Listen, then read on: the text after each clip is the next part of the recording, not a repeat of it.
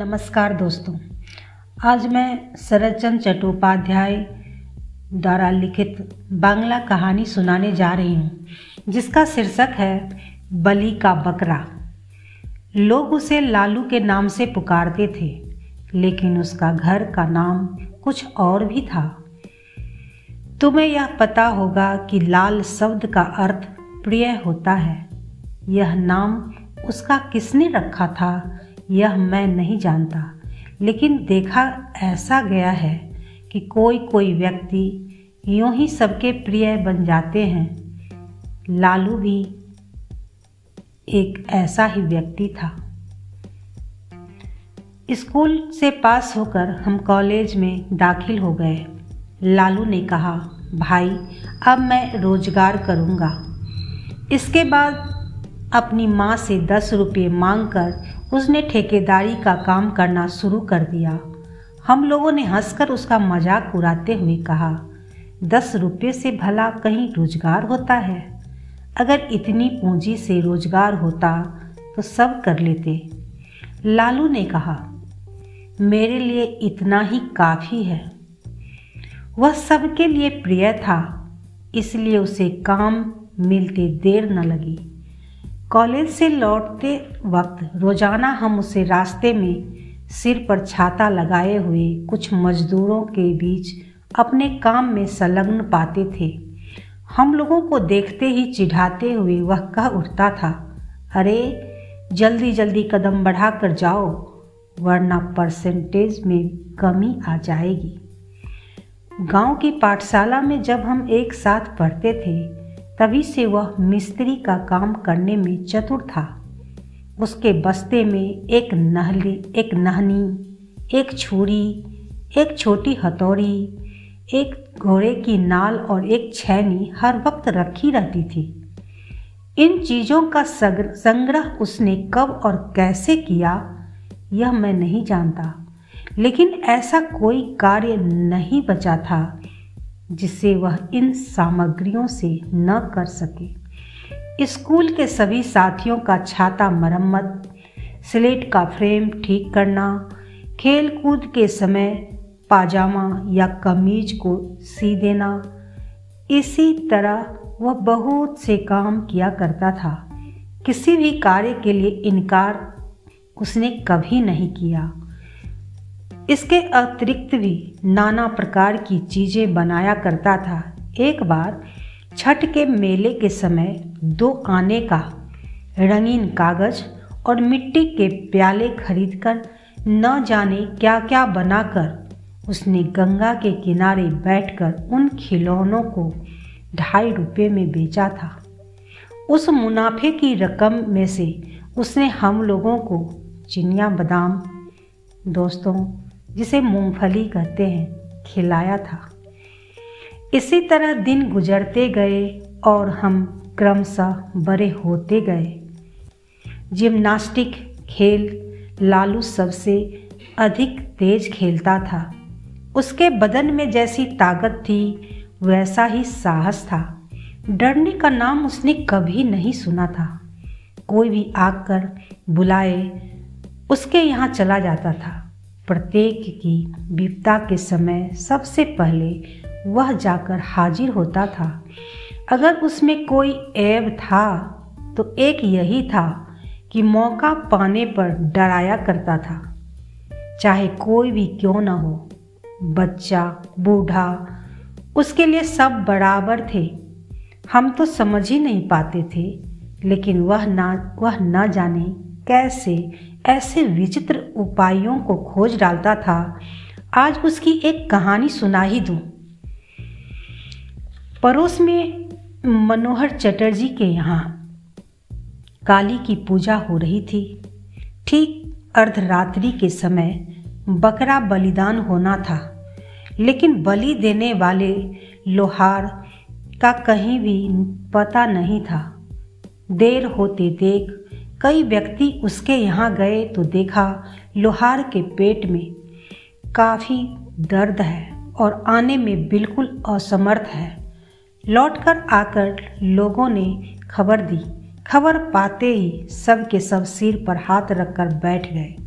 इधर बिना बलिदान किए पूजा अधूरी रह जाएगी।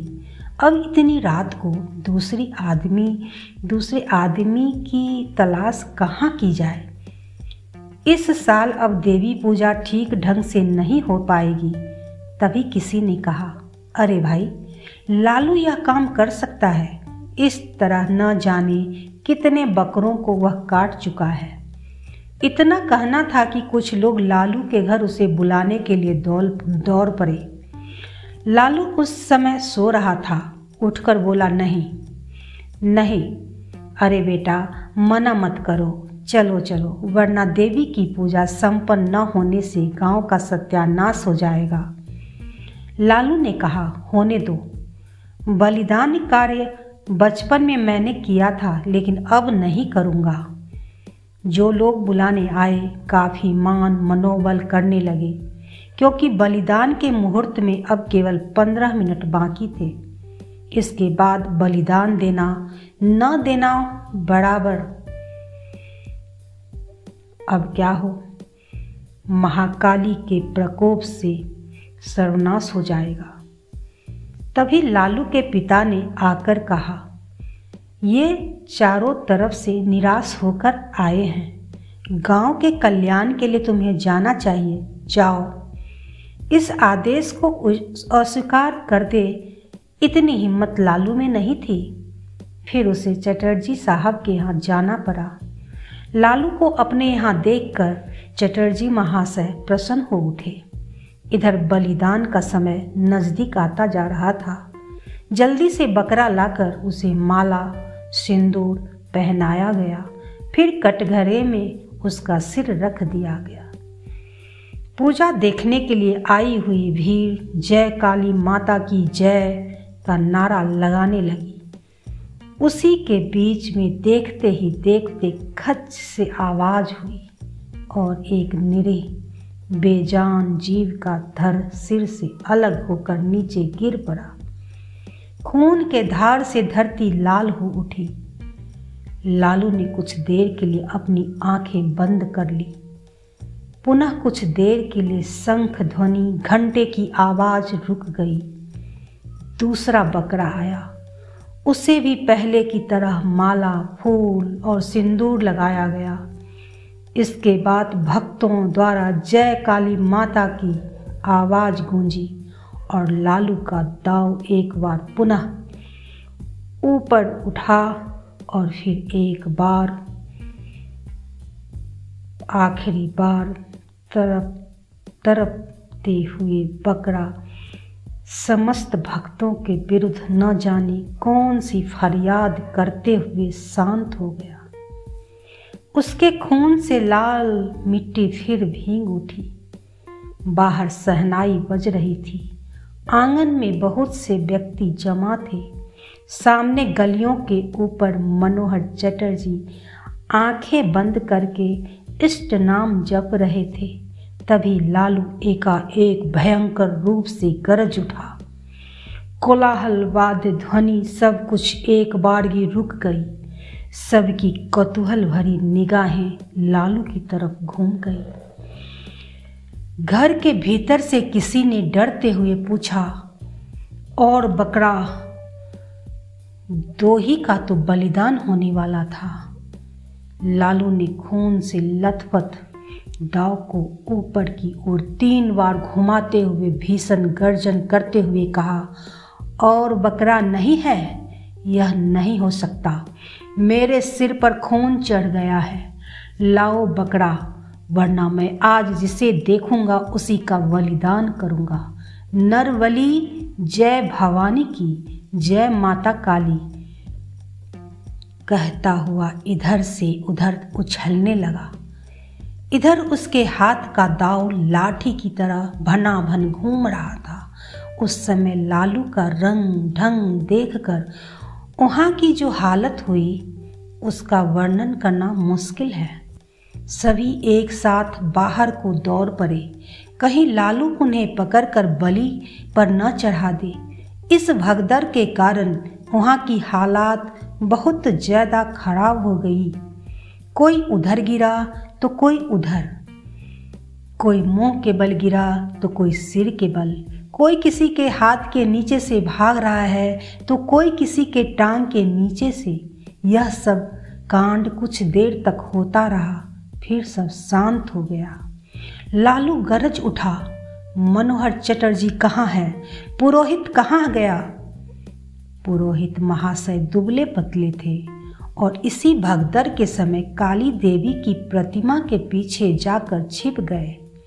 गुरुदेव महाशय कुशासन पर बैठे माला जप रहे थे। हालात देखकर वे भी एक बड़े खंभे की आड़ में जा छिपे, लेकिन मनोहर चटर्जी अपनी भारी भरकम तोंद लेकर भागने से लाचार रहे। लालू ने आगे बढ़कर उनका एक हाथ कस कर पकड़ते हुए कहा, चलो अब तुम्हारी बलि दूं। एक तो कसकर उसने हाथ पकड़ रखा था, दूसरे हाथ में दाव देखकर चटर्जी के प्राण सूख गए। रोते हुए विनती करते हुए बोले, लालू बेटा जरा शांत होकर देख, मैं बकरा नहीं हूँ, आदमी हूँ। रिश्ते के नाते में मैं तेरा ताऊ लगता हूँ। तेरे पिताजी मेरे छोटे भाई की तरह है। यह सब मैं नहीं जानता, इस वक्त मुझे खून चाहिए। चलो तुम्हारा बलिदान करूँगा, जगदम्बा की यही इच्छा है। चटर्जी फफक कर रोते हुए बोले, नहीं बेटा, माँ की यही इच्छा नहीं है। मैं तो वे तो जगजननी हैं। वे जगजननी हैं, इसका पता है तुम्हें। अब फिर बकरा बलिदान करोगे? मुझे बलिदान देने के लिए अब बुलाओगे? चटर्जी ने रोते रोते कहा, नहीं बेटा, अब बलिदान कभी नहीं कराऊंगा। मैं काली माता के सामने कसम खाता हूँ, आज से मैं मेरे यहाँ कभी बलिदान नहीं होगा। ठीक कर रहे हो ना? हाँ बेटा, ठीक कह रहा हूँ, अब कभी नहीं कराऊंगा। मेरा हाथ छोड़ दे बेटा, पाखाने जाऊंगा। लालू ने हाथ छोड़ते हुए कहा, अच्छा जाओ, तुम्हें छोड़ दे रहा हूँ, लेकिन पुरोहित कहाँ गया और गुरुदेव वह कहाँ गया? कहता हुआ एक बार फिर गरज उठा।